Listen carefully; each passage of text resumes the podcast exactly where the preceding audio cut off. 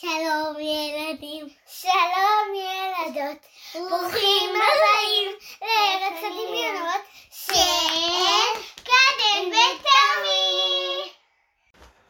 ערב טוב לכולם, ואנחנו בעוד סיפור מומצא של קדן וטומי, והיום טומי בוחר במקום אה, הבא. מה בא לך? ארץ ישראל, שהיום אצלנו עוד כבר- כבר, רגע, יום העצמאות. יום העצמאות, ועוד מעט כבר אנחנו עולים לאספה של הבא. יפה. וקדן, היום אה, הייתה צריכה קצת עזרה מאבא, ואני עזרתי לה, וחשבנו ביחד, והיא בוחרת חייזר. חייזר. אז חייזר אנחנו... מבקר בארץ אה, ישראל. אנחנו נכתוב סיפור עם הבוט על חייזר. שחייזר יבקר בארץ ישראל. יאללה, בוא נראה מה יוצא לנו. אז חזרנו. יש לנו את הסיפור שלנו, וקדן וטומי עכשיו ישכבו במיטות שלהם, ואני אתחיל לספר לכם את הסיפור שהבוט כתב. זור החייזר מבקר בארץ ישראל. פעם, בגלקסיה רחוקה, חי חייזר בשם זור. זור היה חייזר קטן וסקרן, שאהב לחקור מקומות חדשים, ולפגוש יצורים חדשים. יום אחד, כשהוא טס בחלל, הוא נתקל בכוכב לכת בשם כדור הארץ. זור הוקסם מהכוכב והחליט לנחות ולחקור. זור נחת במדינה קטנה בשם ישראל, ששכנה במזרח התיכון. הוא נדהם מהחופים היפים, מהערים השוקקות ומההיסטוריה העתיקה של הארץ הזאת. זור ידע שעליו לחקור כמה שיותר, אז הוא התחיל את מסעו.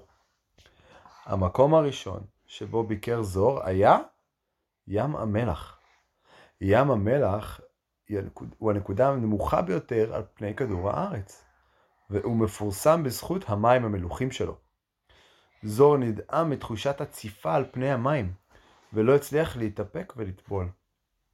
הוא אפילו ניסה לטעום את המים, אבל הם היו מלוחים מדי לטעמו. לאחר מכן ביקר זור בעיר ירושלים. ירושלים היא עיר עתיקה, הקדושה לשלוש, לשלוש מהדתות הגדולות ביותר בעולם, היהדות, הנצרות והאסלאם. זור היה מוקסם מהתרבויות ומהמסורות השונות שהוא ראה בעיר.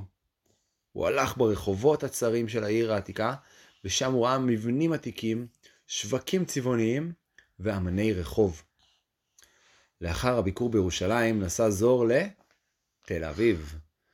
תל אביב היא עיר מודרנית על חוף הים התיכון, מפורסמת בחופי הים והמסעדות וחיי הלילה שלה. זור אהב את החופים החוליים ואת השמש החמימה, ואפילו ניסה ואכל אוכל ישראלי טעים. זור ביקר גם בעיר חיפה, השוכנת בחוף הצפוני של ישראל. כן, טומי? אה, קודם, בדודה היה ראש הממשלה הראשון. מי? אה, רגע, תן לי עכשיו. אה, אני אגיד אחר כך. אוקיי, תגיד אחר כך.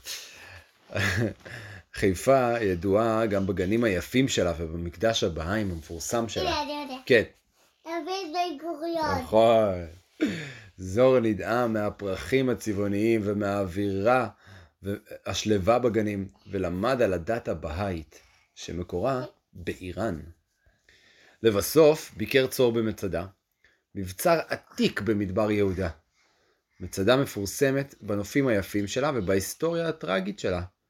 זור למד על סיפורם של המורדים היהודים שלחמו נגד הצבא הרומאי, מה זה רומאי? רומאי מרומא, מה? כן. איך הם הגיעו לישראל? הם אה, הלכו, אה, עשו מסע, מסע ובספינות, אוניות. אבל צריך לטוס. לא, היה פעם מטוסים, טום טום. והחליטו ליטול את חייהם במקום להיתפס. זור היה עצוב מהסיפור, אבל קיבל השראה מהאומץ ומהגבורה של המורדים. אחרי שזור ביקר בכל המקומות האלה, הוא ידע שהוא צריך לחזור הביתה. אבל הוא הבטיח לעצמו שהוא יחזור מתישהו. זור הבין שלמרות שישראל היא מדינה קטנה, היא מלאה בהיסטוריה, תרבות והרפתקאות. כשזור טס בחזרה לגלקסיה שלו, הוא לא היה יכול שלא לחשוב על כל הילדים האחרים שישמחו לבקר גם במקומות האלה. זור קיווה שסיפורו יעורר בהם השראה, לחקור ולגלות את פילי העולם בדיוק כמוהו. יש לי, עוד, שתי שאלות. קדימה. אני, אני עוד, הרצל הוא דמיין את, הדגל שלנו,